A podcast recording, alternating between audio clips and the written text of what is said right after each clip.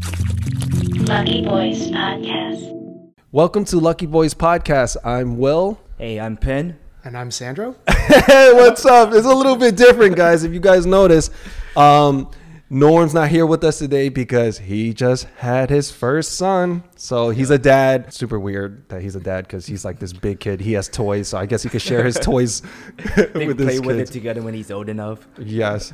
But Sandro, man, you started a beverage company, Sanzo, and it has a lot of interesting exotic flavors that I would have loved when I was a kid coming up and I was into all these bev- what I had for these interesting flavors growing up was tropical fantasy. Do you know those? Do you guys remember tropical I'm trying to fantasy? the packaging. It was like these 50 cent drinks um Kevin called it drinks with sugar, uh-huh. color, and water, and carbonated. That's it. It was sugar, color, and water, and and throw in some uh, Carbonation. carbonation. Yep. I remember, But it was fifty cents. It was cheap. Mm-hmm. Everything else for that size, for the Yep. similar bottle for a primary brand, it was a a dollar, a dollar fifty. Yeah. So at all the bodegas, tropical fantasy. Everybody that grew up near a bodega, y'all know what I'm talking Yep. about. anyway, yeah. Can you tell me a little bit about your company? Yeah, sure. So, you know, first off, thanks so much for having me. Um, yeah, I'm Sandro. I'm the founder and CEO of Sanzo. We're the first Asian-inspired sparkling water made with real fruit plus no added sugar. Um, it's interesting you mentioned the exotic thing because honestly, the argument that we're trying to make as a brand, as a company, and even like myself personally, and why I got into this, is because we're trying to represent what we think it shouldn't really be so exotic, right? I mean, Asian flavors and what we're doing represents literally one hemisphere of the world, 60% of the world's population. But just because it hasn't made it over into the United States or as much into into the United States, um, you know, we're just we're trying to kind of break that barrier, I guess. I remember when I introduced my friends who weren't Asian to bubble tea for the Sure. first time, and they thought it was an exotic drink.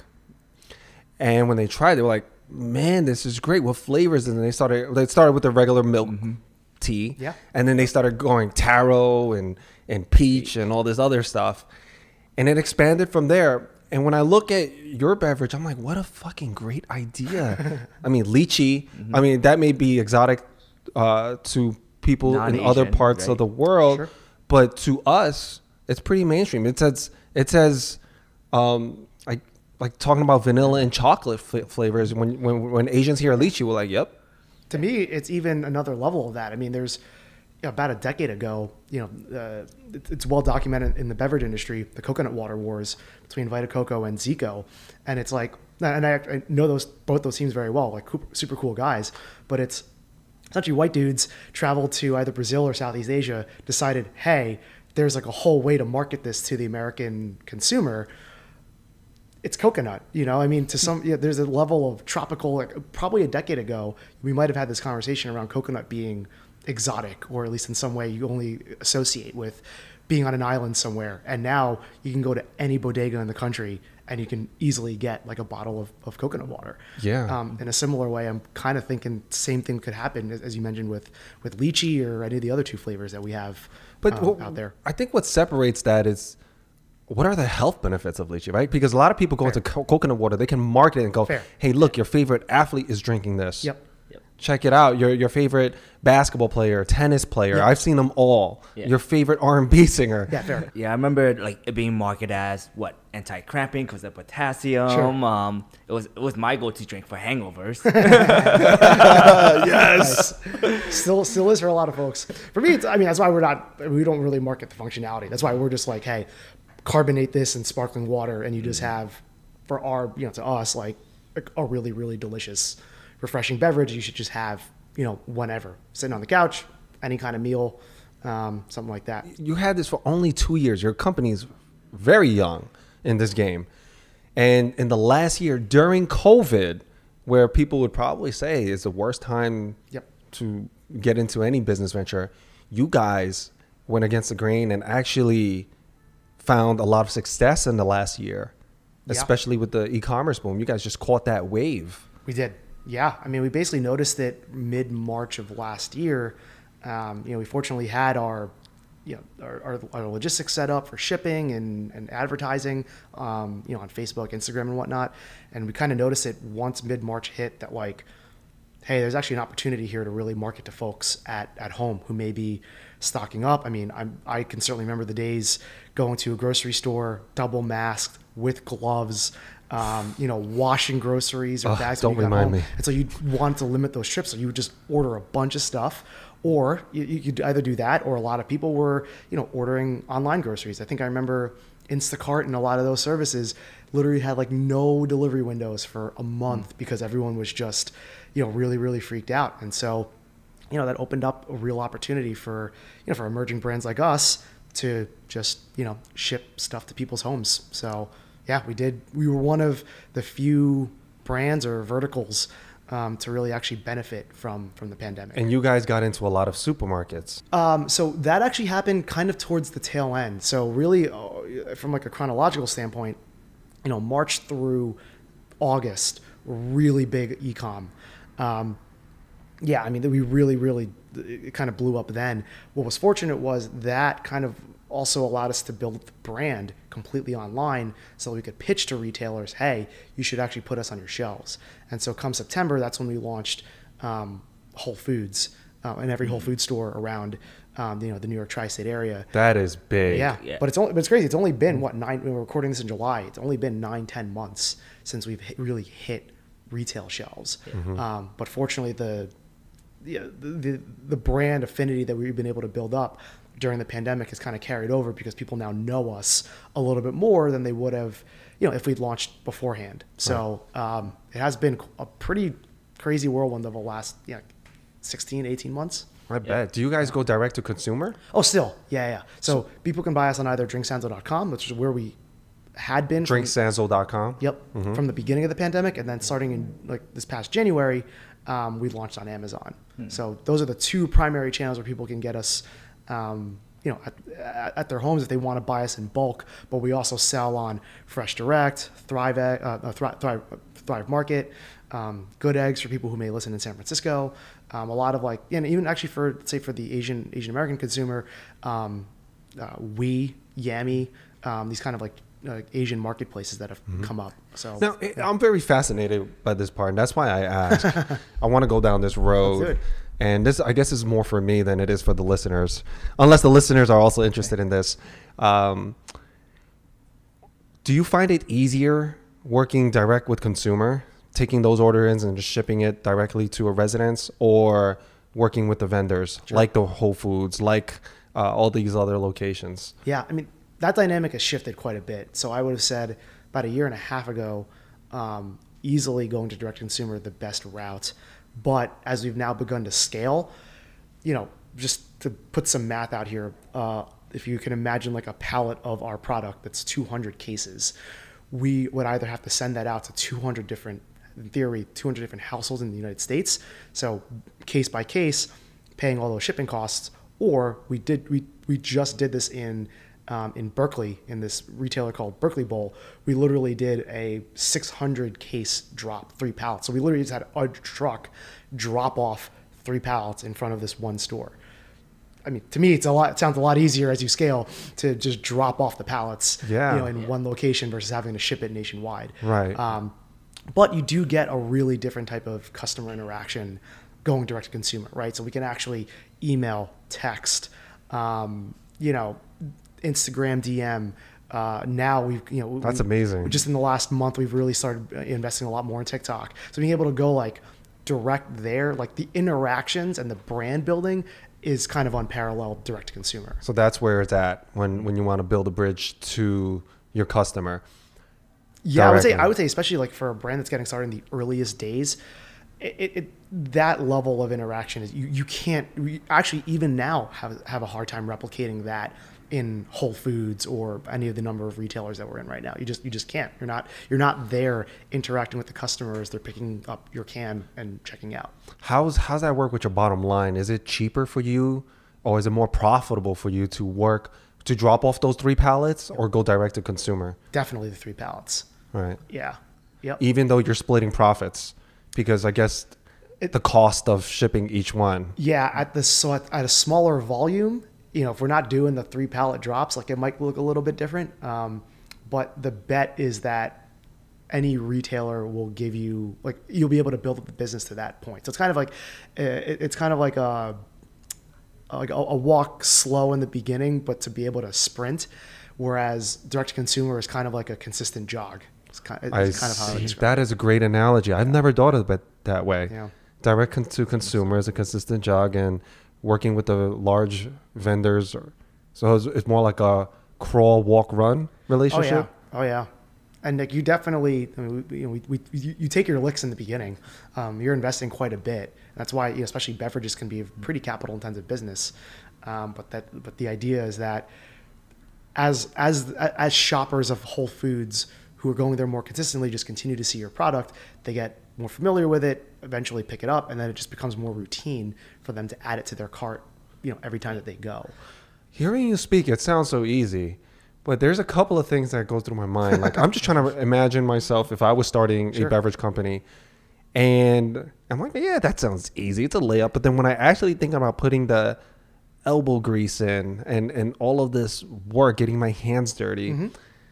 I'm I'm like, man, the barrier to entry is great. Is it not?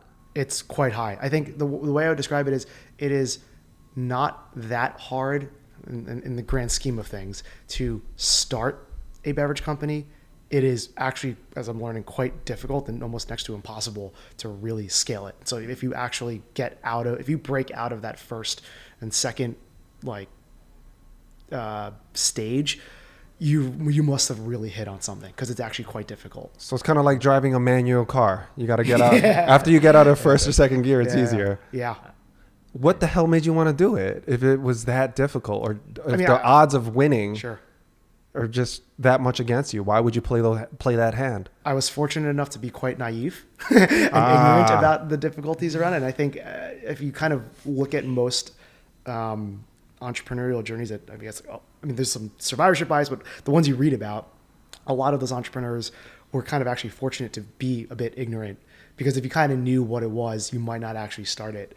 Um, and for me, I, I think ultimately why this versus some other kind of widgets company, um, there really was just like a familial, emotional, personal, cultural aspect to it that it's interesting when I talk to a lot of entrepreneurs, they would say that if they ever had that, or if they ever had what, you know, I kind of feel like we have with the, you know, the Asian inspiration uh, and how, yeah, how personal it is, that might actually cause them to not do it. For me, it was actually the opposite. It was the thing that I felt like could carry me in times that would be quite difficult. Was hey, we think we're actually trying to advance cultures, bridge cultures, um, actually try to do something different um, on the shelf, and also, you know, I'll, I'll say like I'm one of the few brown entrepreneurs in this space. It is quite a homogenous space, and so feeling like hey, there's a bigger aim here. Are you getting a lot of support from the community? Oh yeah, quite a bit. I mean, I, I'd say, uh, especially since we've gotten initial traction, um, it's made you know whether raising investment dollars or getting distribution, it's definitely become quite a bit easier for us now. Beginning, you know, as with anything, you know, off the street, no one knew, you know, you have to, no one knows who you are. You don't have that credibility. You don't have that validation. Um, so you really have to create it for yourself. But I would say now, especially, we're starting to get a, a quite a lot more benefit of, benefit of the doubt. Awesome. So you also mentioned that um, the DTC portion of it really helped with your retail side, right? Sure. With the wholesalers. And usually, I know back then in CPG, it's usually the reverse, right? You you have to rely on to get your products into the wholesaler to even get it out there. Sure. To begin with, so what were some of your early experiences like when uh, maybe I don't know if it's before you DTC or not, trying to get into retailers? Yeah, I mean, uh, it, And what's DTC for so yeah, DTC everybody like me listening? direct to consumer. So essentially There you selling, uh, you know, for most folks, it's selling on you know whatever.com Mm-hmm. um, instead of having to sell into a retailer where you sell to the retailer who then sells to the end consumer. Or in the world of beverages, in many ways, you are selling to a distributor who sells to a retailer who sells to a consumer. So this is a way you're actually selling literally, yeah, like direct to the consumer. Thank you. Yeah, sure. so it's interesting for us. Like, I, I did not ever intend for Sanzo to be a direct to consumer business, and in many ways, I still don't. I, I still really don't because I still don't ultimately think that's where it's going to scale. So I actually started literally in my apartment in Long Island City, Queens, 500 square foot apartment, literally loading that up with product, and then taking either Ubers, Subways, um, buses with a hand trolley and walking up and down the street to stores trying to get them to take product in. And it was really as simple as, yeah, like literally just showing up. Um, sometimes with some success, I literally, and there's a market on, I want to say it's 20th and First Avenue, um, was kindly and then not so kindly asked to leave. um, so It's like you're a hip hop artist and you're trying to sell your Yeah, CDs yeah. out the back of the trunk. At that, at the So, trunk. Yep. Straight up old school cold calling, going to the go going right into that. Absolutely. And I think the, the difference for us was, and this was from really good advice from folks who had started their own businesses, was don't just go up and down the street to every business. You know, be pretty selective about the ones you want to work with, um, because that's how you can kind of generate your initial brand brand equity. So our ver- our first ten stores were That's great advice, by the way. yeah. So Our, our first 10 stores were kind of like natural, like, you know, more prominent natural food stores where there's a bit more of a halo. You know, our product isn't the cheapest. You know, we're not selling LaCroix here.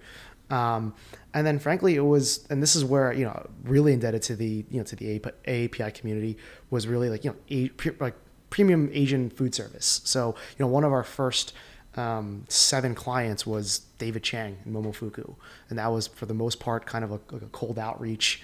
Um, that you know, when once Momofuku took it on, that allowed us to have a conversation with. I think you've interviewed him too, Wilson Tang from Nom Wah, um, and other folks. My in- guy. on I love St. Wilson Mark's and man. LES, Chinatown, and so it's just like Yeah. once you start building up a, like a couple of those wins, Mm-hmm. it gets a yeah, it gets like just a hair easier. But then, then you have to think about scaling. But that, that's a, that, that's another part of the conversation. how did you put pen to paper? Like, how did you use what you know? Right?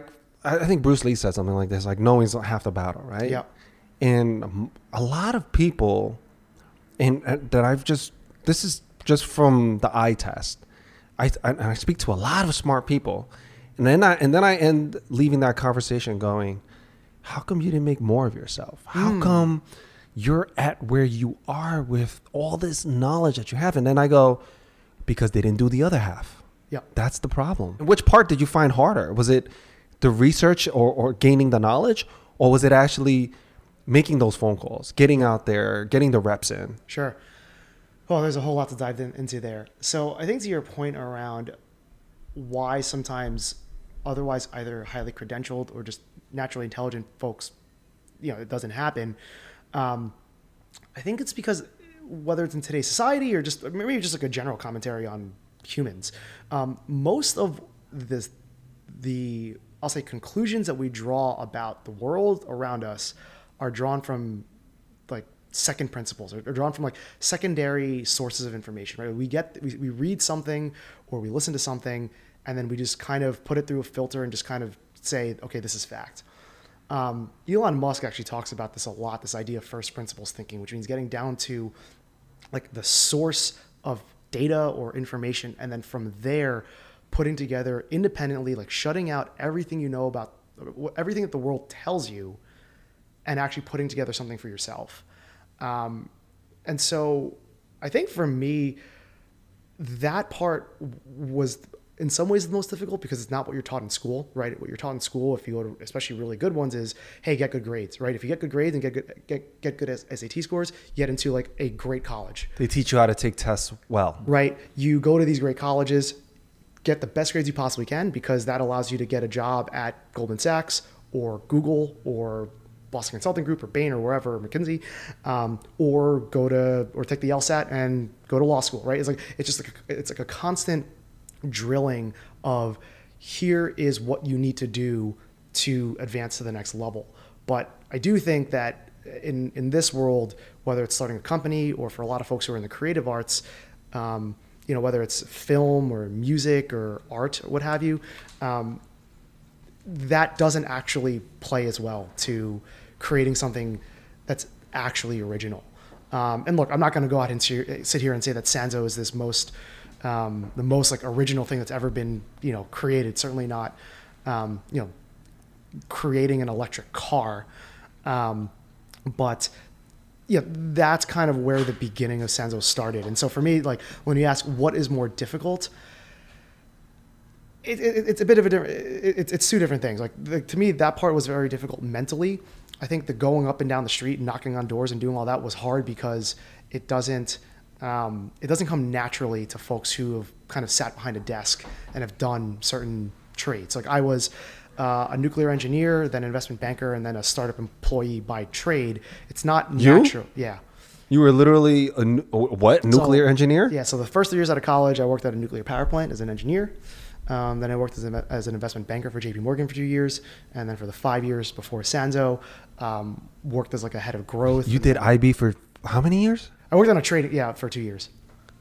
Yeah, and so like you kind of get, you kind of you learn that you're only supposed to do certain things, um, and so I'd say the hardest thing about starting this business, candidly, was unlearning a lot of what those kinds of roles taught me to learn and almost say like not quote unquote like condescend yourself to right? Like i think for the most part folks who are sitting in those kinds of industries would say it's not worth my time or energy or i've worked too hard to now go up and down the street and talk to like a shop owner or like a like a like a manager of a of a of a bodega um, I kind of why I found that this was my calling was I actually really enjoyed those conversations. They were invigorating. They they made me want to do more of it. Right, aren't they? And, and and only people that are in it knows exactly what you're talking about when you meet these new when you uh, foster these new relationships,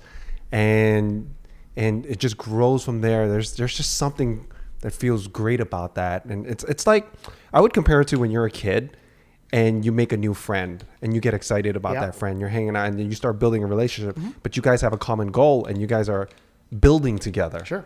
in a sense where it's a symbiotic relationship. I'm helping you, and you're helping me. So I, I think that's a that's a fantastic way to begin a relationship. Yeah, and I think to that point, I mean, to kind of put on that analogy, there are some folks, let's say, in those worlds for whom they're fine making just having the friends that they have, and like, uh, like that's the world for them. That's awesome. Like I'm not uh, actually trying to cast judgment on folks who take that path, but I think it's more of for folks who, because you brought up ex- the, the the archetype of a person who you feel like almost had like way more potential to do more Right. and why don't they? It's the it's it's they get a lot like the folks who are in that spot. I think it's because they get comfortable. That's it. Want to, long story short, they get comfortable. yeah, You did bring up some ideas that made me think about how you had to rethink hmm. at a, an older age. You had to think rethink your entire life and the way you were raised to think, attack problems, address examinations, figure out solutions, relationships. You had to go back to the drawing board and almost erase everything you thought you knew in order to be successful. Now, I can't tell you what level of emotional, intellectual intelligence that takes. That takes enormous, or that, that awareness. Uh, It's just incredible because how many people are willing to change the rules on themselves Sure. and go, look, the game has changed, so I need to change and adapt. And you essentially rebuilt yourself into this new person from a nuclear engineer, and which I didn't know, by the way, um, investment banker. And this is crazy because I know investment bankers, right? And I know people that are engineers, and I could never imagine them go, trying to go into a beverage industry. it's dumb. But I- mean, what? Like, what was that tick where you go? Yeah, I do need. What was it? One day you were just watching a, an interview on YouTube with Elon, and, and then you hmm. go, you know what? Yep, this is it right here. Sure. Like, what? What was that? I think so. The first part of that is what I was before, being comfortable saying it doesn't matter what I doesn't matter what I did before. It's kind of like who I am and who and what who I want to be and what I want to do. And so like not almost like casting that aside, like not caring that that's what I used to do. Um, am I good? Uh, yeah, the sunken cost fallacy. How did you get over that? You make it seem so easy. Yeah. And here I am. If I invest something, it, so much time into something that I don't even want, I eventually pay for it anyway because I'm like, I'm already here. Might as well just get something out of it. I mean, I guess it's like if you really want to take it all the way to its natural end, it's I have a pretty decent uh, awareness of my mortality. it's like we only have one life that we're living here, and so. Well, it's that, and also perhaps a bit of a, an earlier awareness that no one actually really cares about you, like in the sense that like you're the, The way you think. the way that you think so. It's like you're the only person who really, really cares about either how you're perceived or like what you're doing over the course of your life. Um, That took me a long time to learn. A Yeah. long time. Yep. Than I would like to admit. interesting. Yeah. How long? Oh my gosh. Like last week. um, yeah, it, it took me a while. You know, it was um, it, when I had my first child. Cool. Uh, I, I, for some reason, the, wh- the whole world started. I don't know, because I just decided that I never wanted to look at reality in the face. Mm. But when I, as soon as I became a dad, I just started looking at the world for what it is, hmm. not what I think it is. And it kind of grew from there. And I started realizing what's important and what's not. And then I started evaluating all of my relationships. I did a internal audit Sure. of my friendships, my my partnerships, my my business relationships, and I cut out all of the fat, and I mean all of it. Hmm. And I and that's why I said I did it later than I would like to admit because when I did it, it was only then that I knew for sure that there was so much fat hmm. there that was holding me back in life. And since I became a father, when I made those changes, my life, I, I got more time, I got my health back, uh, more clarity of thought, and my happiness levels just shot through the roof. And that's what I mean by getting rid of all the fat. You get rid of the toxicity, you get rid of all the negativity, you get rid of the people who aren't really on your team like you think they are. Yep. And if they're not, that's okay. But then you have to look at the relationships for what it is. Therefore, you won't have that frustration because there's that expectation of that someone. It may not be fair. Maybe that person never really wanted that relationship like that to begin with. Sure. And you have that relationship and expectation of them, and they just could never hit it because they just don't love you like that, or they mm-hmm. don't think of you like that, to your point, right? And I had to look at it like, all right, do they love me like that? Do they think of me like that? And if it's no, it's fine. Yep. I just got to cut it off then. I got to look at the relationship for what it is. And those that love me like that, then we can get it on. You know, we can have a relationship. We could build together. We can have fun together because I know that you're willing to put that energy in my life. Yep.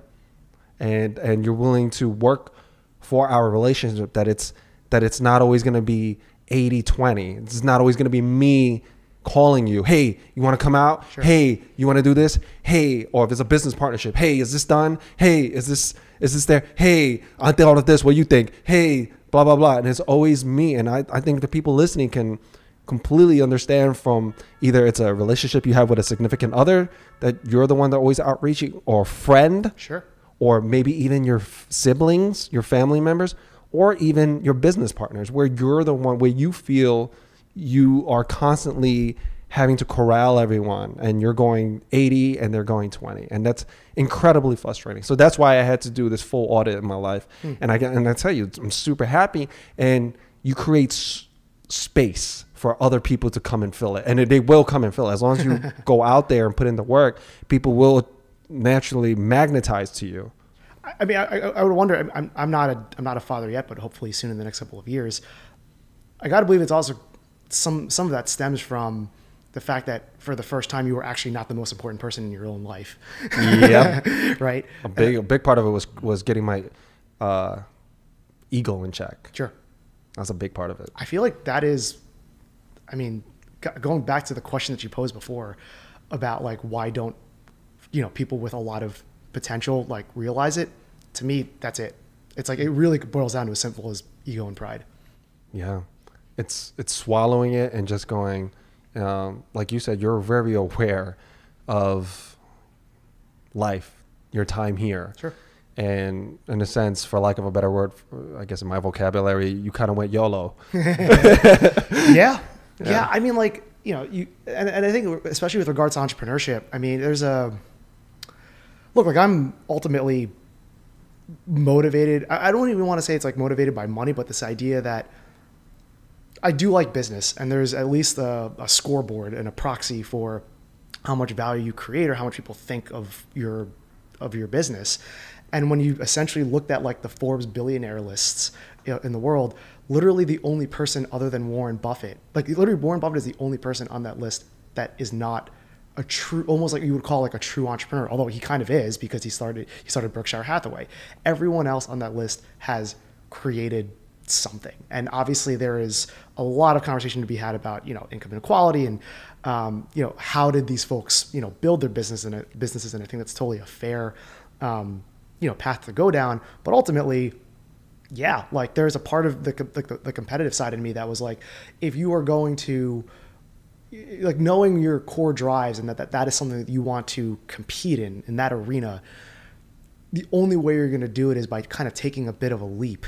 Um, and starting something of your own and you know the, the idea of like yeah that like one I, I'm kind of like rambling now, but ownership is key. Yeah. I mean, it, there, there's there's a lot of smart things that you're saying within your ramble, um, and I, I think what I'm extrapolating from it is you're communicating that ownership is key for you to hit the Forbes or to reach a level of success that where you feel you deserve, Yep. wherever that may be. Yep.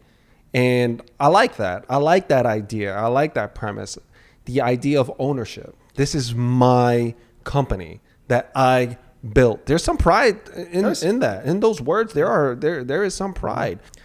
Yeah, I, and I think you kind of hit it on the head too with when I was evaluating what to do and like why, kind of to extent like why this. It's because knowing how hard the journey could be, kind of I I needed to know like other than selling like selling a widget wouldn't have given me like how do I say this? I wanted to be I basically wanted to be able to have my cake and eat it too, right? Both feel like hey, we're both doing well for yourself individually, but also candidly, I, and I would say this is more important that we're doing something for for the community. That we're trying to um, grow something that is you know representative of of a culture that had not been properly represented. Uh, hopefully, that if we're you know as we grow, we're able to divert resources back to that community. Like that's all certainly to me like all- of those aspects aspects are certainly part of the of the drive. But and, and I think with entrepreneurship especially, it's like it's such a hard journey that you need to have and you need to know what your primary drivers are i think to be successful it could be to a certain degree a level of um, narcissism or what have you i think frankly for many entrepreneurs it is um, we all want to see ourselves on some kind of list or something or something like that um, and just owning it yeah, it, it, it goes to part of building your corporate culture. Yeah. And I know that sounds taboo when you hear the word corporate, corporate but let's just say any uh, company's culture or uh, a club's culture, right? Or a team culture, right? So however you want to put it, that's that's the culture that you're bringing, and you do need profits mm-hmm. to keep the company alive. People need to get paid. People need to eat. Yep. That's in any organization, right? So that's not evil within itself. And I don't find success or wild success to be related to that at all. I mean, it's up to the individual. However, it can't just be about money.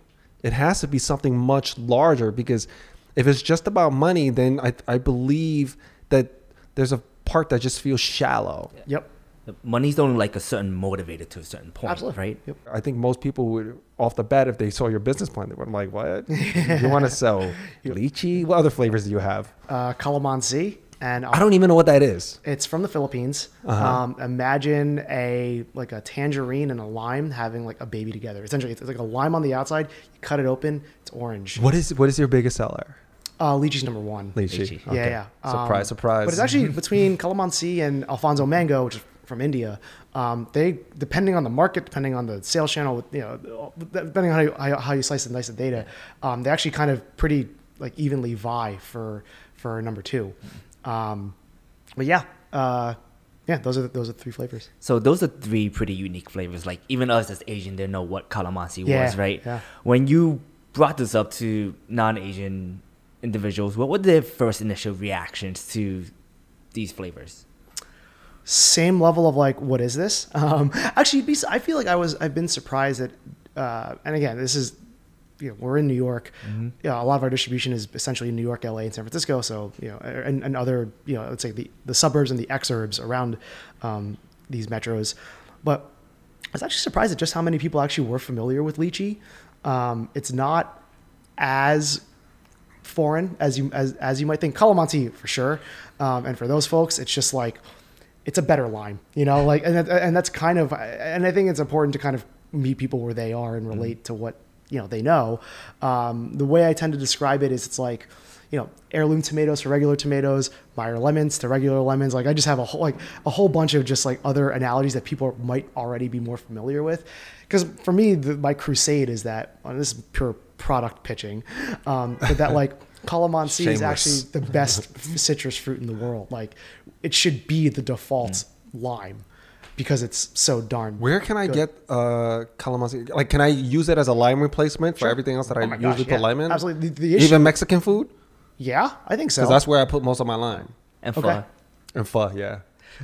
We'd have to check with Vietnamese folk whether that's their food. so I don't wanna- I don't wanna Let us know, any, let uh, us know. We need wanna check create with the. Vietnamese. We also got to check with the Mexicans. Yeah. Because they're like, hey, hold on, hold on. because they- I What know- is this? What are these Asians trying to do to our food? So yeah, check in with everybody. Yeah. But um, no, it, it can certainly serve as a good substitute, and in, yeah, and, and in the Philippines it often does. Where can I get it? Is it at a Filipino supermarket? Yeah. So Or- the thing is, that, I mean, that's the har- that is like the kind of interesting part about it. Whether it's well, lychees are a bit lychee are a bit more uh, readily available. Right. Calamansi and Alphonso mango, very very difficult. Actually, the only place I've been able to find calamansi is literally here in Chinatown. Um, What? You go to certain bodegas, they're selling calamansi trees. So- In Chinatown? Wait. Oh yeah. Where? just I, I mean like you just go up and down the, the Wow. certain markets and they just if they have a tree sitting outside or they have Uh-huh. other plants uh, if you, if you go around and you see like i don't know succulents or other plants and Uh-huh. then you see like a big tree with a certain kind of fruit many times Oh, is a- that calamansi? that's a- that's a is, is it like orange outside? Yeah. That? Oh, I know what it is. I know what it looks like. I'm gonna have to look it up later. People are listening, later. probably googling this, like looking up. like I, I'm even shocked you mentioned it's more of like a floral shop that you're finding it at than not even just a normal grocery store. Correct. There really isn't anything. I mean, there there was. Uh, I don't know how much they're still doing, but I know there there had been a brand uh, a couple of years ago called Mansi, uh, which is essentially, um, yeah, I think like a cleaner, uh, like a limeade type of type of type of beverage. Um, but otherwise, like even calamansi, the fruit, you'll mostly find it only in specialty. Um, yeah, like literally farms in either Florida or in the Central Valley in California. Otherwise, and like for us, we're getting that we're getting that from Asia. We're getting that from the Philippines. Yeah. You know, there's so many tasty, delicious types of fruits from other cultures Yeah. that we have no idea about. What are other what are some others that stand out? I mean, this is kind of jumping the gun here, but we're in R and D for three more flavors coming out um, early next year. Can you Uh, share? I'll tease. I'll tease one of them. All right, for all you Sanzo drinkers, tease I'm doing this for y'all. Uh, well, we're going. One of the flavors we're going to, we're going to be launching is Asian pear. oh, I love Asian pear. Yeah, and like, oh, again, like they're so expensive. Yes, to to a degree. It, it- like when you're dealing with what we're learning, and this happens with Alphonso Mango as well, is when you buy them in in a puree form and in bulk. Like you know, we're buying now our lychee juice and mango juice and calamansi juice by literally like the container load. Um, it actually comes down in cost pretty dramatically. A lot of it is the you know the packaging, right? Like you buy an, an Asian pear and it's Right. got like the the fancy styrofoam thing in front of it, or it's wrapped, or it's all that kind of stuff. So like a lot of it's the transport. Um, but to us, like, that's another fruit where it's like when you just grow up and are based in the U.S. Like, you know, I think if we were to mention any kind of pear to an American, you would think, you know, a Bartlett pear, you know, like the brown Right. one, right, or a Dion, or if you want to go a little fancier, the D'Anjous, like the the lighter yellow ones. But they have that, you know, that that pear shape that everyone thinks about. Right. Um, what we're basically saying with coming out with Asian pear is like, no, like this is a different kind of pear, but like It is the best pear. I would agree. I mean, You can't even compare. It is.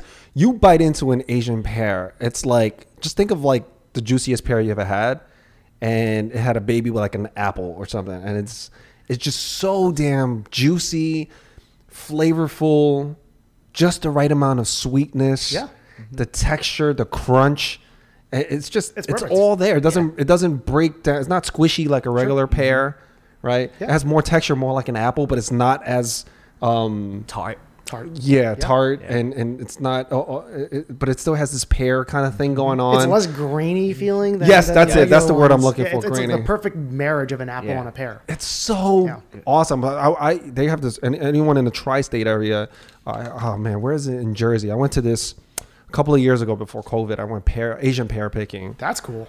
in Jersey, and it was.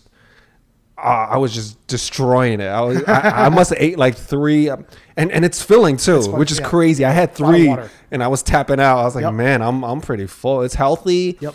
Um, and there's this thing in in, in the Chinese culture called yi hei.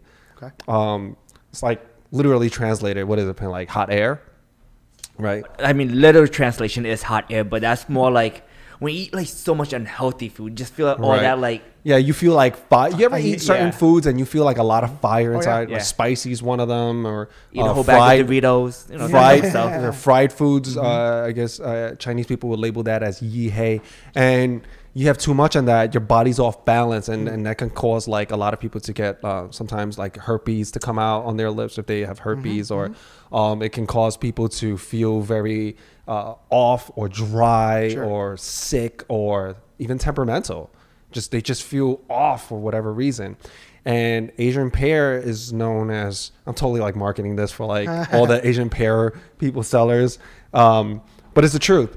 Uh, it, it does cool you down. It's like It's, the opposite. kind of thing? Yeah, Yeah. that's exactly it. Yep. And um, uh, that's that's what a lot of Asian people look to to eat full foods to cool your body down, so you're not in a state of uh, why I bring up Asian pear because you, you asked about new like new flavors and other things that are out there. It's my general belief. It kind of goes back to the, the original thesis of the brand is that we're representing flavors of base literally 60% of the world's population but whether it's supply chain stuff or other cultural stuff just to me it just never been given their proper due on american grocery shelves but like i do believe that americans like as anyone does likes tasty things And Sandro, so- you, you're into you're so onto as, something as there. long as it's like delicious, and I guess the other part of it too is you know marketed properly, branded properly. You know, in in uh, I think packaging, especially for what we do, is a is a huge component of why people will pick something up.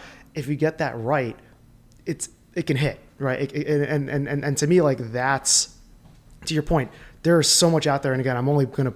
I'm only to tease one. There's more that we're already in R&D for, but it's his argument to me about getting back to first principles, which is why aren't why hasn't Asian stuff taken hold at least yet? It's like we just maybe as a world, as society, just haven't been ready for it. But now I think we are. Right, a lot of the work that's been done over the last decade plus, whether it's food writers, restaurateurs, um, frankly, yeah, like social like social activists to make um, you know our flavors more of a thing. Like I just remember now going into supermarket stores, the idea of seeing sriracha flavored potato chips, Right. Um, you know, gochujang flavored potato Right. chips, like it's crazy. You know, there's this untapped potential that you see it. You get little examples of pockets in there where you're seeing a lot of non-Asians in. Like I remember when people had no idea what pho was or ramen, right?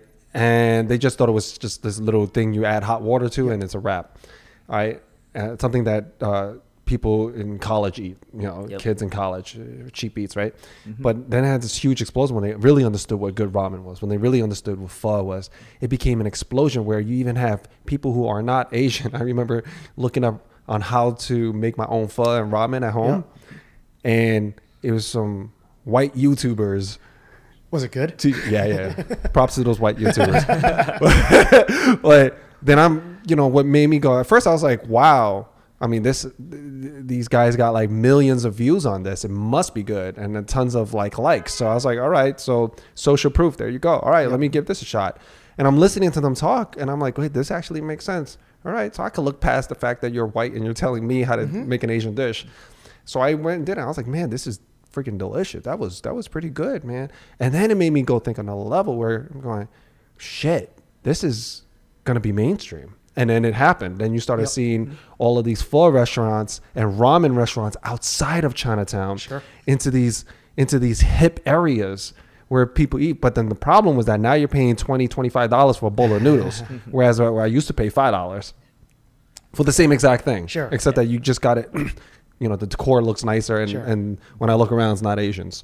but it just goes to show that there's a market out here mm-hmm. that's untapped potential, and I think, I think there will be an Asian explosion, not only in in, in the form of entertainment, right, but in the form of our cultural identity and what people find valuable. And I think it's food. I think food is really going to be what's going to be the catalyst catalyst to start bridging us, kind of like what K-pop did Yep. for for that part of the world. Yeah. I mean, this is actually, I would say, really just the beginning, right? Like you said, it's the pinnacle. It's the beginning of exporting culture through food, essentially, right? Uh, look at just the popularity itself of Thai food itself. It's one practically in every corner. Yep. If you think about it. yeah.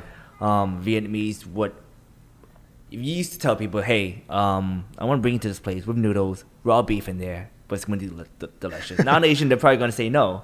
Oh, or I'm going to bring you to a place, which is ingenious still, where you're going to cook your own food. Yeah, Right? I, I, I think I saw Anthony Bourdain said Yeah. it said this, and I think this ex- sums it up pretty well. It's if you really want to understand someone's culture, eat their food. Eat their Yep. food. Yep. Hundred Right? percent. Was mm-hmm. it was it Anthony? It, It was, was- definitely yeah, Anthony it was- Bourdain. Okay, oh, I yeah. mean, that was his culture essentially. Right? That was his motto: is you live through the food.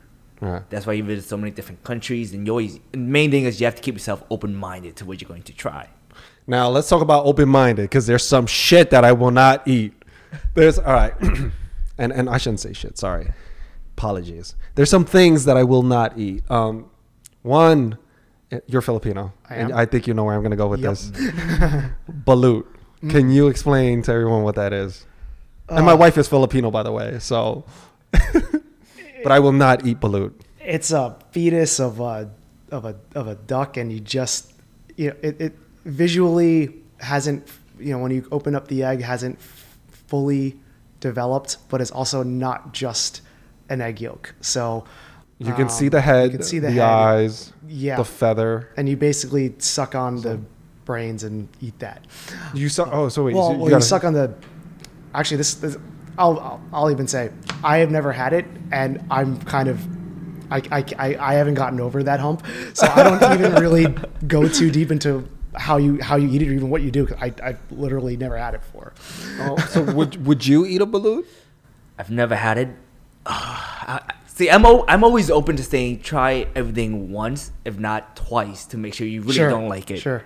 So I would say I probably would try it if given the opportunity. You know what? I'm asking the wrong guy. I know you would. I mean, I eat for almost this guy's birthday was it for we pulled a bunch of money. We- Oh no, no for for Norm's birthday we were at this place. I don't know if it's open anymore. This this Sushi? Japanese restaurant called Ninja? Ninja. Okay. and it, it was like everything. the concept was pretty interesting, uh, where they would uh, do everything really sneaky. Where they were like literally ninja, and then the food would be kind of weird and smoke coming out, and wow, like all this ninja esque. They'll like pop out of ceilings and such. Yeah, they'll pop out like dead ass. He popped out of ceilings, and we were like, "Yo, this is." It was really more comical than it was anything for us, but it was cool. It was a good time. It was a birthday party. We had our own private area uh, for Norm's birthday, and then we pulled a bunch. After a few drinks, we all pulled a bunch of like dollars and singles and, and money, and and we dared him, or whoever. Uh, and I don't even know how to do something silly with wasabi. It was to uh, I think it was, Was a it? pea-sized wasabi and to snort up the nose. That's Oh, right. gosh. Yeah, and I but it was kind of had to snort up there and they have to hold it for I think 30 seconds before I could blow it back out. Before you go blow your nose. I mean, I knew it was gonna sting, but I was like, you know what? Why not? I mean, we were young. We were just. Were you single at that time? Yes, I was single. At that time. Okay, so there, there's a there's a layer to guys do stupid things around girls that they are attracted to. Can can we all agree on that? Absolutely. Probably. Right. So there was this waitress that was there, right, at our table, Yeah. and she was cute. She was definitely cute, and all the guys was trying to like, you know, hey, what's up? You know, talk to her, and I think, and you can correct me if I'm wrong. I wasn't even trying. Okay. but when he did that, it got her attention. So this guy snorted the wasabi. Was like, yo, this is fine. Right after that sentence, he screams, Oh, yeah. ah, full falsetto. And then she comes in and she's she's watching the whole thing go down. She's laughing and she's totally into it. And then she's all of a sudden seems to be every time she went to go take an order or give the food, she would make her way around him. Hey. See, and I'm, I was like, wow, that worked. I'm pretty bad at these things, so I didn't even notice that at all. Yeah. So in my head, I'm like, I'm like, well, that's one way to get a girl attention, but I will not be doing that. That's this guy's eye, It was bloodshot. bloodshot. One of his eye complete. It looked like someone punched him in the eye. Like it was. Yeah. So I do not recommend it, but I will say, after I was able to blow it out, um, I am. It was the most clear my sinus has ever been for a whole week. a whole week. My whole sinus week? a whole week. My sinus was clear. Wait, hold on, hold on.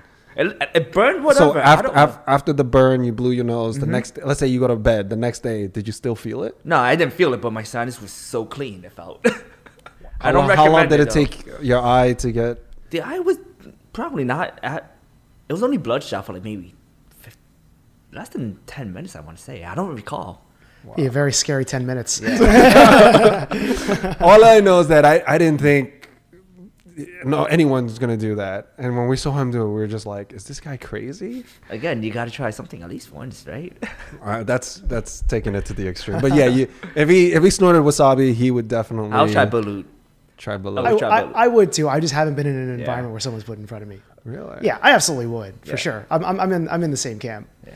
Okay, I would love. I mean, especially to, for my own people. Like I I, would need lo- to, yeah. and also like I apologize if I completely butchered the the uh, the description of balut. Like as a Filipino, like go ahead and cancel. You know what? sorry. I should get my wife out. We should get everyone out, and I, I could watch all of you guys try balut for the first time. I don't think my wife ever had balut.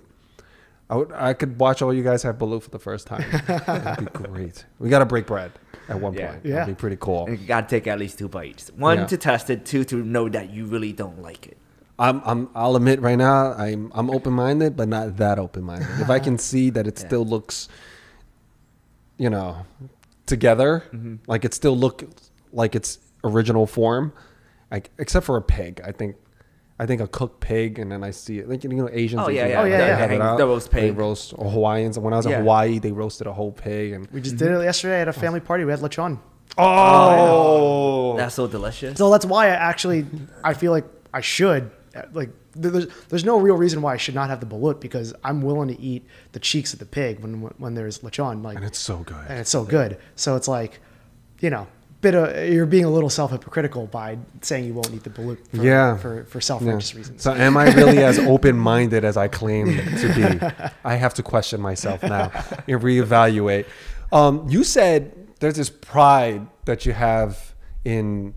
You're from Jersey. Yep. You moved to New York City, and it's known as the concrete jungle. You can make it here. You can make it anywhere, and um, yeah, there's some pride. You know, when I hear you speak about your company, we're a New York City company. Yep. We're, you know, made in New York, and I love Jersey, but I wouldn't go back. I don't want to go back there. You said early on. Can I share that? Go for it. All right.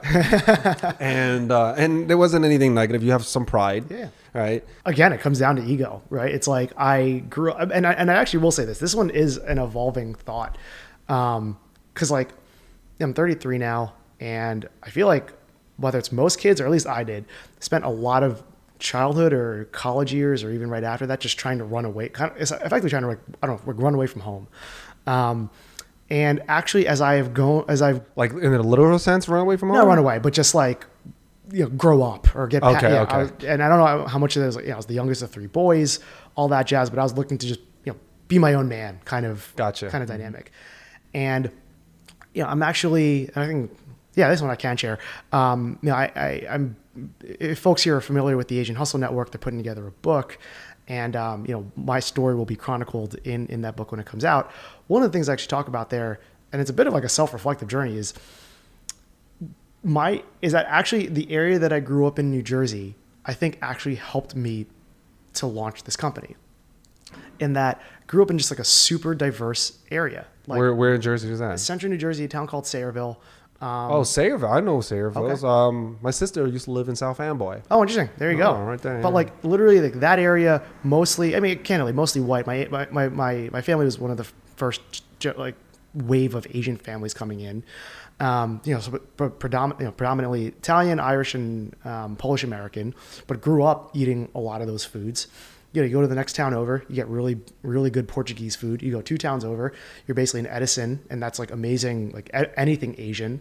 Um, and just like, and you go to New Brunswick, you know, amazing Latin American food, and it's just like, I don't think I would have been able to synthesize like the world as is. You know, we talk about like the, the, like learning about other people through you know eating their food.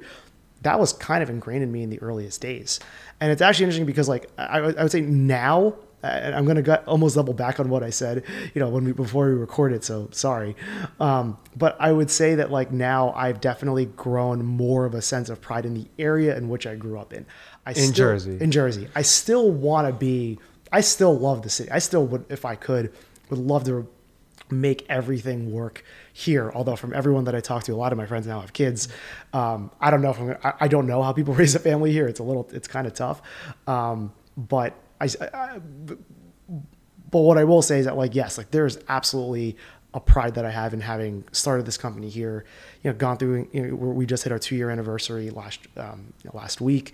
Um, I still very much view us and want to view us as a New York City based company because yeah, it is the romantic version of yeah, you, you make it here, you can make it anywhere. Like absolutely, I think It that's does have some cachet. It is. does. right? Say, hey, you know, my company is in New York City.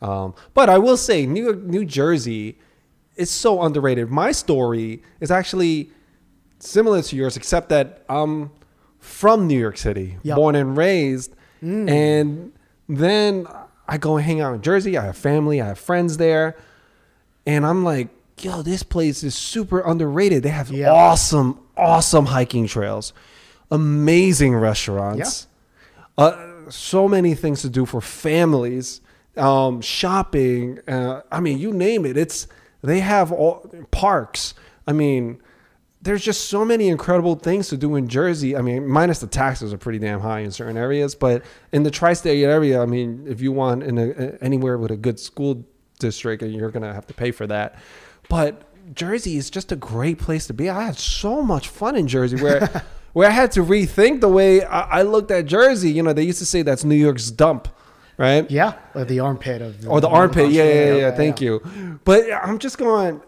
I don't know. I, I don't think that's a fair assessment of Jersey. I, I actually like. I kind of like Jersey, and, and I'm a New Yorker. As a New Yorker, wow, you you yeah, say that on air? and, and that's I, I'm gonna get a knock on my door. Hey, Will, we're gonna have to take your New York card. I think the biggest thing that I would say is it's important as life goes on and things happen, whether it's family, age, what have you, to just constantly reevaluate. You know, it's like it's a good. But to me, it gets back to the whole pride and ego thing. You know, you can you can change your position.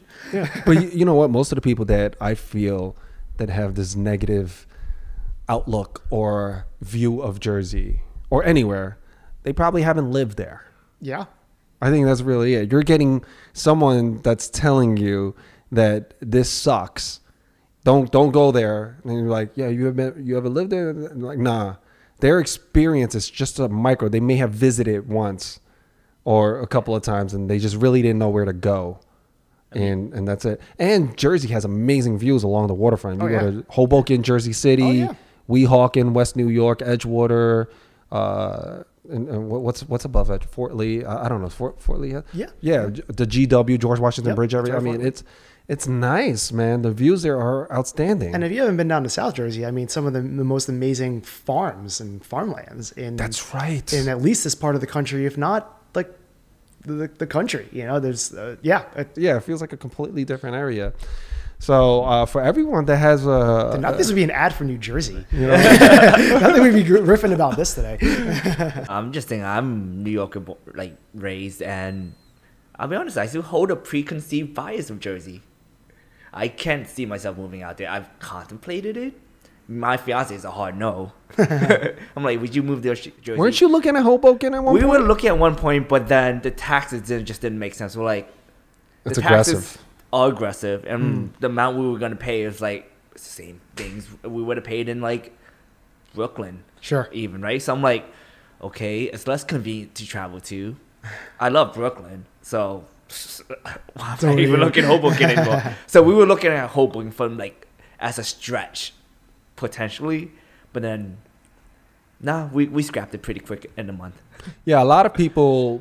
Uh, I mean, if they look at, at those locations, I think they're young families uh, in tho- in those parts of Jersey, Hoboken, Jersey City, where they're young professionals.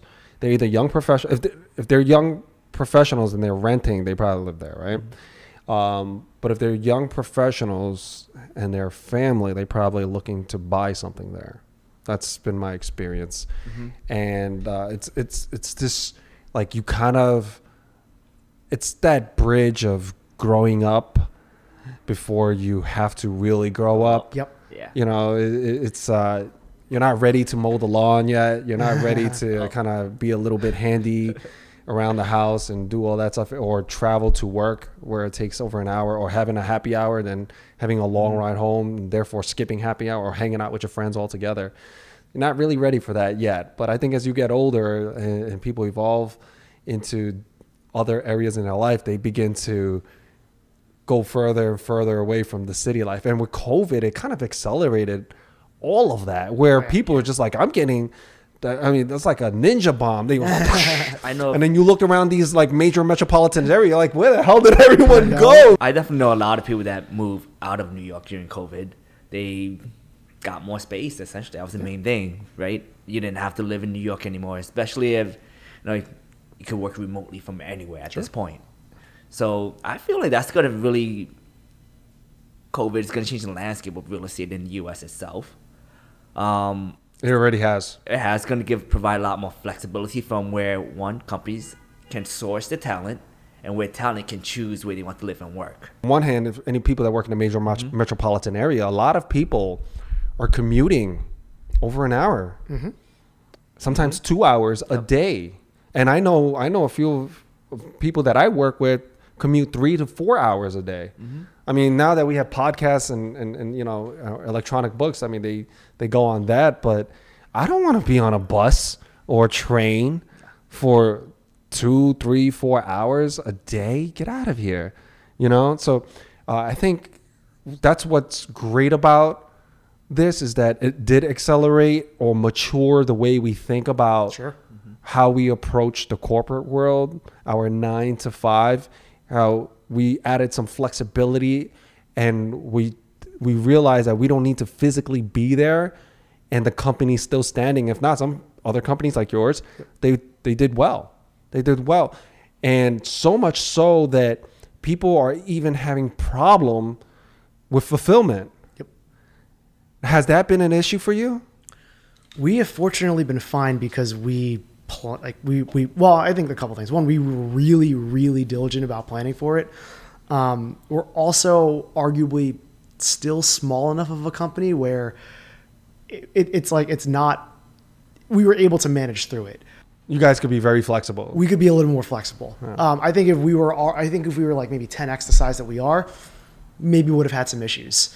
Um, when we, we know, uh, you know, folks in the boba space, in the bubble tea space, especially, like you know, the boba shortage was like a, a real thing for a while. I don't, I don't know if it's still as crazy as it was, but um, yeah, it, it, it's like wild how every single aspect of like the the the transacting of physical goods has gotten crazier during COVID. I mean, we have a, a lot of friends who moved, still haven't gotten furniture. Um, and, he, and then if you decide, okay, I don't want to buy furniture, I'll do DIY. Lumber is also crazy. So it's like it's just a kind of bonkers time that we're all. well, lumber all went back But down to all the way where it's supposed down. to be. Yeah. I, I mean, if you go to a major retail store, then they're probably going to sell you at those old, those higher prices. but if you, you know, for everybody, you know, you could negotiate that down, especially if you're building a home. But I mean, who could have forecasted? I mean, look at there's major sneaker brands, Yeah. that had to, um, like they couldn't really fulfill the orders because they didn't have boxes Correct. to put their sneakers in and ship them because they didn't know the impact that COVID would had on everyone ordering takeout food. For example, can you imagine the volume of pizza deliveries and how many pizza pies I went out and all those cardboard boxes and all the pizza shops in the whole world being used? And now the whoever's making the cardboard going, well, there's a logistically we we're having a problem to fill this because pizza. we can't, It's, you know. it- it's the 2.0 of the toilet of the run of toilet paper Right. in the very beginning of COVID, right? right, and and and now then a lot of people are having logistical transportation issues with everything being backed up, and I mean, it didn't happen. Help what happened at the Suez Canal, Yeah. with the container being stuck there, costing was it billions? Yeah. Was it billions? was. Yeah, That's insane. probably tens of. But yeah, It was it was like the size of a like a I forget what building they compared it to. It was taller. It was longer. It's longer than the Empire State Building. That's it. That's now I'm having a hard time digesting that. Right. Because we're right here. We're not too far from the Empire mm-hmm. State Building, and I grew up staring at it. And I'm even now I have a view directly at the Empire State Building, and I'm and I'm I cannot fathom a a shipping container the size of longer than the Empire State Building being stuck. Just the the, the engineering behind that just Yeah. kind of blows my mind. Like, how, how do you even move that thing? It's it's absolutely crazy, crazy. Now, how do you forecast all of this um, stuff that's coming through? I mean, you're still so brand new. You wave a finger in your air in the air and just hope for the best. I mean, to a certain. that de- it? I mean, to a certain degree, um, you know, we have, you know, folks that we are have already in conversations with, and so we can kind of map out, you know, where that re- where, where we think that revenue and demand might come from, and then yeah, there's probably a solid, at least thirty percent of it that's just like. We're just pretty confident that given what we've been doing in the you know for the first two years of the business that we're going to hit this number and we'll try our best to to get to it. Um, I I mean that's and, and you know that's I think anyone who is investing in us um, or kind of along for our journey knows that in in, in in the startup environment that that's that's a lot of it. You know, And you use your part your apartment, right? You had a you had a to, yeah. small studio, I used to, yeah. and you you held all of your product there, the fulfillment and everything. The first couple of runs, yeah. I mean, so I had like a storage unit in our in our, in our apartment building that could hold about two pallets of product, and then in my apartment I could hold another about two and a half. So like literally like our first run or two, sure. Um, but very quickly after that, we would kind of I'd basically send that out to like a, a warehouse that was in New York City, and then from there pick it up and then bring it to the apartment. You know, when I wanted to fulfill, to fulfill orders, and then now we're at a point where, um, yeah, we're not producing like, like trucks full. So those are in Pennsylvania and in Southern California. Oh, why Pennsylvania? Because there's most people keep um, uh, their warehouses uh, uh, fulfillment in New Jersey. Yeah, it's a ton even of space cheaper. out there. Yeah. Um, our, so one, our manufacturing facility is like in Pennsylvania, so it's a closer. Okay. It's a, it's a closer freight ride. Um, that one is also strategically located on a good trucking route to get Ah. out west. Should we need that? And then um, our business is both in the northeast and we're going starting to go down south. So it's it's a really good central area for all of that. just to circle back to what we were talking about earlier, the barrier to entry, because I know Yeah. when you're making a beverage company, that is just not about the beverage that you need to consider. Oh yeah. It's uh, that's just one part. Oh yes. There's the marketing, there's the transportation, there's the logistics, there is the brand identity, there's the culture. I mean, there is just so much. There's the online presence, there's the e-commerce, and there's relationships that you're building with all these vendors. It's it's like how do you even have enough time in the day to complete all these projects? You just start because I think if you think about it like that, you But might, you come from an engineer and an investment banker blood, so this is a layup. I wouldn't say a layup, but uh, but yeah, it- You're used to putting that that work equity in. yeah. Like I think to me that's the fun of it. It's like it's why I'm not just doing, and, and, and I love every single part of the business. I mean, I'm fortunate there. I feel like a lot of folks in the beverage world, if they're if, if it's it's kind of like if you're a marketer, you more or less traditionally don't like the operation side, and vice and vice versa. Um, I feel pretty fortunate that like my experiences in engineering, in startup world before, in finance, I just frankly like I, I enjoy and appreciate all of it, and I guess it makes me think of like, okay, I really like quote unquote business. You know, the idea of just like starting and scaling a Do you think of it like a game? absolutely? Oh so yeah, that's that's where most people I think find success. They they they find they think of it like a game and it's fun. it's Not important. not not like when you wake yeah. up for on a Monday. Yeah. Mm-hmm. You're kind of dreading it. You're like, oh shit, I got this meeting and this work. I got to do this. I got to be on Zoom. Versus some people that I talk to, especially that we have on the podcast, man, they hate Mondays. They they they Yeah. they. I mean, they hate weekends, Weekends, sorry, yeah. because they want to get at it. They can't wait for them. They love Mondays. They're like, man, I want to get at it. Sure. You know, I mean, you ask for a lot of, uh, I think traders, people that trade in the stock market. I mean, they hate weekends. I, whenever I talk to them, like because they love trading, they love the action. Sure. It gives them wouldn't I'm- adrenaline. Yeah, I wouldn't say I hate the weekends. I think it's important to because I think if you're if, in that gaming analogy, it's like it's I think it's important not to get too consumed by it, right? Like, you know, if you really want to go the gamer route, like I think it's important to not be up at all hours of the night playing and you kind of wake up all bleary eyed, right? So I think it's I I- think it's a I have found it to be important and ultimately helpful to you know our own initial success to have that level of balance. Like when it's the week it's actually not that easy unfortunately for friends family whatnot to get in touch with me because i do feel like i'm pretty heads down in it. But come the weekend i also think it's important to take a step back.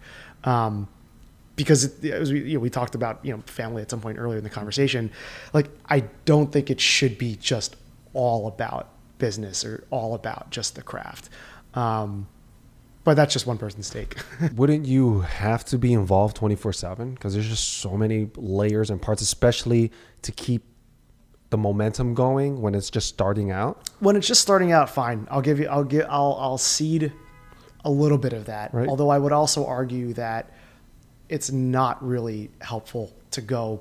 Like, when you say twenty four seven, or I'm not going to take that fully literally, but the idea of working, I don't know, pulling all nighters or even just not getting enough sleep. I actually do find a competitive advantage I have. Um, as a founder CEO, is that I'm quite religious during the week about getting seven hours of sleep. Um, it leaves me not enough room to do much else, but I do believe that as far as like properly prioritizing, um, managing a team, making sure that we're making the right decisions, I'm best off doing that when I have seven hours of sleep and I'm well hydrated. Your team must love you. Well, I don't know. right? That that's a very healthy mindset. Mindset, I think yeah. I think hustle culture can be extremely toxic, especially for those that uh, have leaders that have that mentality and you don't share the same philosophy. It can be very taxing on someone.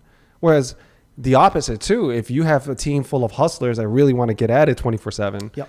and you have a leader that doesn't want to Sure. Do that and you feel like there's a lot more juice to squeeze out of this lemon they're going to be pretty upset like we need a, a better leader that can really take us to the next level Sure. I think it's for me. What I see is it's important to when we're when we're working, we're we're in. Like there's no distractions. Like, but I think people off. I a bit of a biased take, but I think people actually overestimate the amount of time it takes if you are doing the work with no distractions. You can basically you can get a lot of stuff done if you just can get rid of the distractions. I think when people a lot of times talk about putting in so many hours in the day, it's because they're letting themselves in the middle of that time get distracted. for sure they're multitasking or they're or they're taking breaks. and- excessive breaks that that break the momentum people don't understand like once you get in a flow state you can get a You lot get of shit done, You get a Yeah. lot done. flow state is so important and then when you take these little breaks it, it does mess up your flow state and then you got to get the engine back in. warmed Yeah. up again Yep. and get started and mm-hmm. because it does take a little while to get into that flow state yeah. yeah, it takes some more mental space to kind of just get back into rhythm, getting into that zone versus just being in it, right? You're focused, no distractions, and you conserve a lot of energy when you're in that like state. I would Yeah. say. Yeah. Sorry, we as a company, we actually you would be surprised. Well, one like how few meetings our team has, and then also our team is seven. Um, we, I mean, we have three interns with us for the summer, but like we've gotten to the. I, mean, I think a lot of folks end up being surprised, but they hear like our team is as small as it is for as much as we've grown. Um, you, you talk about the stepping on the stepping on the on the gas and stepping on the brake. To me, in the actual corporate wor- in, in the work environment world, that's a meeting. is the acceleration and deceleration. It's- Yeah, that's what's draining. Is like I get into this and I'm getting pulled into a meeting. Hey, Will, we have a meeting here. Hey, Will, another meeting here, and I'm like, hey, but actually, none of this really hits the bottom line. Yep. Mm-hmm. You know, this is all just stuff. This to- could have been an email. exactly. It could have been an email, and I think that's what great leadership mm-hmm. is. Is if you can communicate efficiently what you need here and know when to mm-hmm. have a meeting and have it as efficient as possible and not take up too much time and let everybody go back to their stuff and as long as things get done you don't need to raise any flags like everything's done cool that, you're an adult i'm an adult that's it. You can do whatever you want afterwards. And Jeff Bezos had this saying, um, and I want to know what your, your thoughts on this. He said something to the fact that he doesn't believe in work life balance. Yep. He believes that your work should be a part of your life. Yep. and he may not be the one to use as a compass for for um, work life uh, happiness due to all the everything that's surrounding Amazon Sure. right now. But he is uh, a figure people look to, and when he speaks, people listen. And there are some very intelligent things that he has said over the years. What are your thoughts on that? I feel like it's important that he says it because if you're going to go to work at Amazon, and obviously he's now stepped down as a CEO, but if you're going to go do that, you know what you're signing up for, right? And I mean, and I say this as someone assuming that people have agency to be able to choose, you know, where they work, but I think for the most part, folks do. Um, there's different workplace cultures for everyone, right? Like that may have worked for me in my early tw- early to mid 20s. I will say that now, you know, I'm in my mid 30s, about to, you know, hopefully have a family in the next couple of years when I get married next year. Um, I can't, I, I can't see how that's going to be true for me. Even if you're the CEO of your own company, in the same way that he put i would in the same way that he puts it out there. Like i actually do believe in some level uh, and, and i don't know if we're just spe- speak, saying the same thing but in different words. Um, but i say it because i know some people who work at amazon and they're frankly not that happy. And so it's like and this is people at the corporate level as well and so i'm just like what are we optimizing for here and again i think for him and for the culture that he wanted to establish I think they're okay with that. Like a lot of people who work and sign up for that, it's because they want it to be, you know, Amazon is like changing the world in in, in, in all the ways that it is. you know what it is too is that uh, they in the corporate structure, right? They give a very competitive salary. Yep. It pays well. Yep. Um, I mean, we know a couple of people there that make over a quarter million. Yeah. and and they're like, uh, I mean, I don't, I can't speak firsthand, but from what I've heard, they, you know, they, and it may not be a reflection of the entire company, but maybe just that team Sure. could be isolated, but that person isn't happy, and they dread it, um, but like the pay is so damn good compared to the rest of the market that they would have to take a dramatic pay cut in order to work somewhere else, but be a bit happier Sure. someone very close to me had this, um, and I shared this previously on the podcast, where he had laid out a 10 year plan. He's putting 80 hours a week. Um, and I was together with him for a birthday um, w- w- for his family. And he goes, I'm done. Um, the next six months, I'm done. He so I was like, what do you mean? He's accelerated his 10 year plan into a six month plan now. and I said, why? He goes, because I told him that I wanted to do this to celebrate this birthday for my child. And they basically didn't give a fuck. Yep. They said, what do you think I'm paying you for? And it was, what was yesterday? A Saturday. It was a Saturday. And he said to me, all I could think about right now is what I have to do after this. I Mm. can't even enjoy this moment. I'm done. I'm done. I thought it was a 10 year plan that I had. I thought I could take it for 10 more years, but this is some bullshit right here. Yep. And he's like, they do need me, you know, because he does do a lot. But he also told them, look, there's only so many hours of the day that I can do. That. I mean, you know, it's not realistic. Yeah, I, I'm also. You know, I think the other thing I'll add to that. So one, we're in the, also in the food and beverage industry, so it's like it's different from. We're we're not going to be Tesla or Amazon in even our aims and the kinds of folks that we want to attract, right? Like we're just not going to. But the part I- I'd add to you know, the point that you raised, which is quite tactical, is that if anything, especially during this last year, has taught us is that we should be able to, and we, I think, are as people, humans now, able to actually accomplish so much more now because of technological advances. And so, to me, the idea that we're going to still maintain the same crazy demands of what of what work culture was before, right? Mandating someone's in an office for X hours a day and X and, and X days a week. Um, it just doesn't. It just it just feels archaic. Um, It does. right? Like, uh, It like does. I'm focused on, on, on, from a team perspective and like trying to bring on the most talented and thoughtful folks as we can, because I do think that that's important. But if we are all together, and like again like I- and, and I, I see my chief roles as a ceo to put them in positions where they can be in a flow state for as long as they can then like the throughput then the output should be there in less time because we're not forcing because because we've just got yeah we've got more technological things that are working to our advantage and whatnot and so I think I think that's why I'm like again and this is just for our company I kind of recoil at that also I will say why I hate when founders make those kinds of comments is that their incentives are so much different from from folks who are employees. Do I work a lot? Yes, I am the founder of the company. Um, I have my own different set of incentives that I think it would be irresponsible to ask everyone else to to bear that same load. I think we saw that a lot in the 2010s. Um, you know, the startup culture is all basically saying we're all a family, or you know, we'll give you all of these different perks, but just work 24 seven. Like it's just not how. Um, like there, there inherently is a disconnect, and I just wish. Um, yeah, I, I think that's why I initially recoiled at the comments. It, it feels somewhat dis, disingenuous or dishonest because no one who works the same amount of hours as Jeff Bezos is ever going to be worth 170 billion dollars as long as they're an employee of Amazon.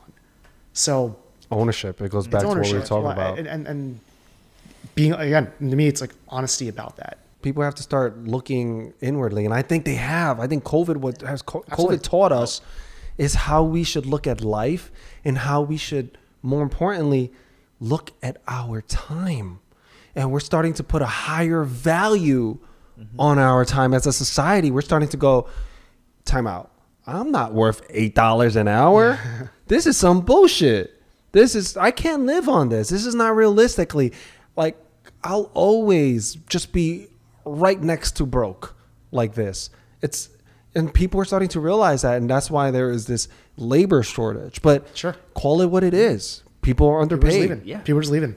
They Yeah. don't want those jobs because it's not worth the time anymore. it just became normal. The pain and the stress and the abuse and being taken advantage on the time, the training Sure. of our whole lives. It's just we just hit this momentum and this. It was like oh, it's this or nothing. Oh, it's just normal. Everybody does it, so it's all good. And then when COVID hit, we're like, hold on, we got to stop and look around and kind of snap out of this thinking and go, wait a minute, what the fuck is this? Hold on, wait, was I? No, absolutely not. No mm-hmm. way, absolutely not. Yeah. And they started demanding more, and they started realizing their worth. Yep. I mean, as horrible a pandemic as COVID was, right? I would call it a pretty damn good reset to the mm-hmm. to a person's mental mental health. I would say, for a long time, people were being conditioned to believe you're living to work, right? And that's why they were being able to take advantage of.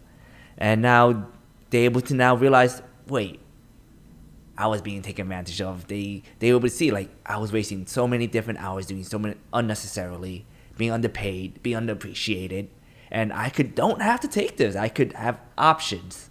Right, and that's key. I mean, and that's what I mean. It goes back to mm-hmm. don't sleep on yourself. Yep. Mm-hmm. You know, you are way more talented than you give yourself credit for. I, I'm telling you, there, there is, there is power in belief in yourself because once you believe in yourself, that's the first step to taking action. Yep. That's my personal philosophy when I go into anything. Before we went live, I was just telling you that I could be good at anything I want, and what I, as long as I put in the time and I make the necessary sacrifices, I can achieve what I want. But it's about how much time and I am I willing to trade.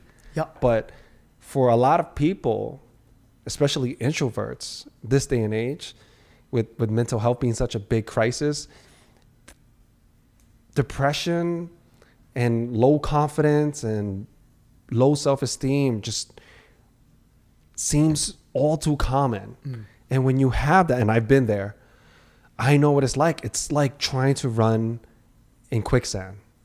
What, It's what got you out? Uh, You used to be there. oh man, How how have you found yourself uh, able to get yourself out of that quicksand? self belief. I just believe. You just tell, but like, how did that how did that flip? How did that switch Right. flip? and I started looking at examples of myself prior, before I fell into the depression, before I fell into um, a state of paralysis, I should say, because when when I was at that state, I just I thought everything was a waste of time. It was very unhealthy. Um, I like what's the point of doing this because this is going to happen therefore yeah. x you know? It's it's one of those right? And i think we've all it's a human thing right? And i think a lot of people are afraid to share this because oh you're a loser you know? And and i've come to accept that yeah sometimes i may think like that. And i can't help it but i'm going to overcome it every single time right? It's it's a part of me and i don't know why but it's there. But i think the first part is to not run from it is to embrace it Yep. and and look at it head on like with any problem if you run from it it's always going to be attached to you somehow. But if you look at it in the face and understand why then you can begin to properly address it. So that's exactly what i did. And from then on i started looking at examples of myself being great. I'm like man i was good at that. And I started looking at, and it doesn't need to be something so um, macro. It doesn't need to be something like, oh, I won this huge tournament. I'm the MVP. It could be something small that I just did really well, and I can build on it. I, anything I can use as fuel to inject me forward. That's what I did. I looked for any reason for proof that I am capable, hmm. and from that little seed. I began to sprout. And it just kept growing from there. And I and here's the thing. I said it's okay if you make mistakes. It's 100%. If you make mistakes, you fall down, if you fail, it's okay. Actually, go ahead and fail. Go ahead and make these mistakes because that's where the learning happens. I could look back in my life and I think anyone can to the parts of victory. It's easy to say that you're great when things are going great, when you're happy. It's easy to sound confident or and, and just be boisterous and and be the the the it person when everything's going well. It's so easy to tell yourself these amazing things. But the true strength lies in telling yourself that when you're losing, mm-hmm. when you're down, telling yourself to get back up. It's the new you trying like pl- playing defense against the old you, right? Like you have to make sure that like the old you never really goes away. It just you have greater defenses now around around the the new you that you've built. Like you essentially have to retrain and rewire your brain of how you think about yourself. And here's the crazy thing. I think that it never ends. Correct. That's life. Yeah, That's you life. You have to keep evolving, keep going with time. going back, starting your own company, I have a great admiration for that. And doing what you did, it, it's incredibly challenging. Like, How else can people uh, find you, and, and what else can they expect in the future? Yeah, I mean, easiest way to find us handles at Drink Sanzo, and that's you know across all of our main um, socials. So that's Drink S A N Z O. Um, if you want to order us, uh, drinksanzo.com, or you can you can buy us on Amazon. That's cool too. Um, let's see, New York, SF, and LA. That's probably that's where we have most of our distribution. We are coming down uh, starting in September. We'll be in 65 more Whole Food stores across DC, Philly, Baltimore, Northern Virginia, and whatnot. Um, but yeah, what's on the deck for us? Just more growth. Actually, you know. I'll, I can probably actually I think I can, actually can start talking about this now. Um, starting uh, in the next couple of weeks, we are we actually have a partnership with Marvel um, for Shang Chi and the Legend of the Ten Rings. Um, independently of it, Simu Liu, who's the lead actor, and if folks know, he was the star in Kim's Convenience before. He's actually now an investor in the brand. Um, but ultimately, we have these really cool limited time, limited edition cans coming out um, in the next six weeks or so.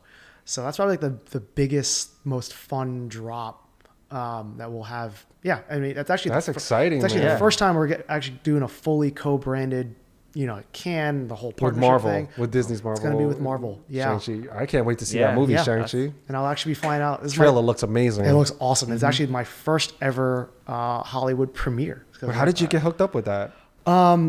if, if you're familiar with uh, the, the organization Gold House, it's run by Yes. run by Bing Chen. Um, he had gotten us in the room in March um, to do something with Disney for Raya and the Last Dragon, and we I'll say it, it was on, like, right after that. The very first thing, I- Raya was awesome too. yeah, the very first thing I did at the end of the Raya partnership was I was like, uh, to the people at Disney, I was like, okay, now now let's let, now like introduce me to the people at Marvel and let's and let's kick off something with Shang Chi, um, and here we are. You took your shot. Took- shot shot the shot. Yep, Yeah. definitely Yeah. got to shoot the shot. Thanks a lot for coming. No, to thanks for having me. This was this was fun. This was a ton of fun. Thanks. Yeah. All right, guys, this is Lucky Boys, and we are out.